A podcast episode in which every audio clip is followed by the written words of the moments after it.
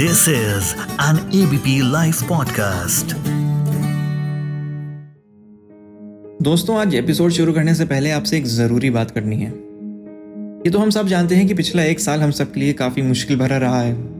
Covid की दूसरी लहर के आने से देश आज एक विशाल संकट का सामना कर रहा है। इसीलिए हम इंडियन पॉडकास्टर्स ने कोविड की दूसरी लहर से पीड़ित लोगों की हेल्प के लिए hashtag pot for change campaign शुरू किया। इस कैंपेन में हम पीड़ितों को राहत पहुँचाने के लिए धनराशि इकट्ठा करेंगे। इसमें हमारा साथ देंगे हमारे एनजीओ पार्टनर गिव इंडिया। आप भी इस कैंपेन का हिस्सा बन सकते हैं।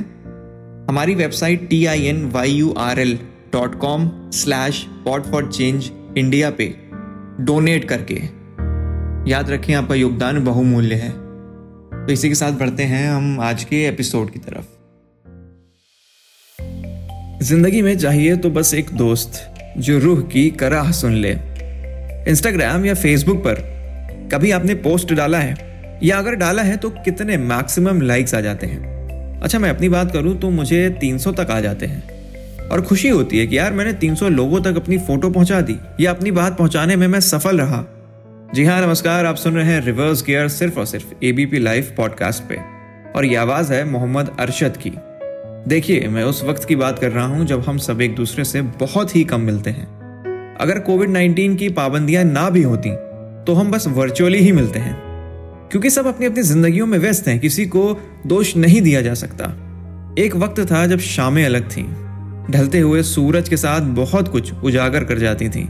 महफिल जमती थी, दोस्त अपने काम निपटा कर मोहल्ले के किसी कोने में बैठते थे। मीठी चाय के साथ बातें फ्री मिलती थी। देश दुनिया की पॉलिटिक्स डिस्कस करना हो या चाहे, मोहल्ले में किसके यहाँ क्या नया पक रहा है, उस पर अपनी राय देना हो। हमारी अपनी संसद थी, जिसके स्पीकर का किरदार चाय वाले भैया निभाते थे। फ़ोन के बजाय घर वालों की नोटिफिकेशन से डर लगता था। जब बुलावा आता था कि बस, हो गया, आ जाओ घर अब। चलिए, वापस आते हैं मुद्दे पर। सुशांत सिंह राजपूत, हम सब उनकी कहानी जानते हैं। हाल ही में उनकी पहली डेथ एनिवर्सरी निकली है। एबीपी लाइव पॉडकास्ट उनको श्रद्धांजलि देता है। सुशांत सिंह राजपूत ने अपनी डेथ से पहले अपनी माँ के लिए इंस्टाग्राम पर एक पोस्ट डाला था।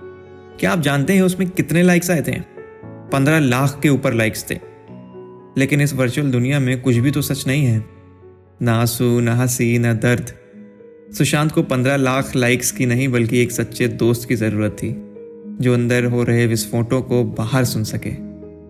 हम सबको अपनी ज़िंदगी में एक शख्स ऐसा चाहिए होता है जो बिना कहे समझ जाए कि आज पहली वाली बात नहीं है। हमारी भाषा पढ़ ले और बोले ऑल ओके ब्रो चलो, आ जाओ, बैठते हैं। एक ऐसा शख्स हो जो कभी रूठ जाए, कभी हमको मना ले।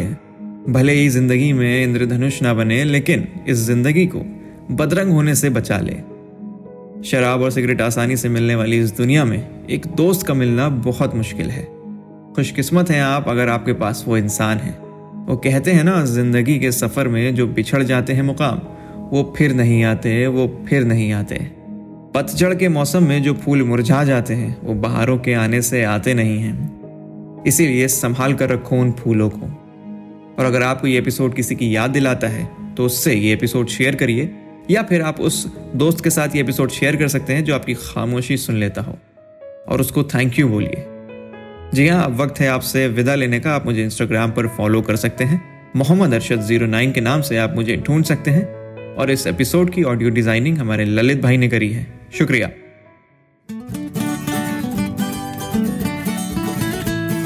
This is an ABP Life podcast.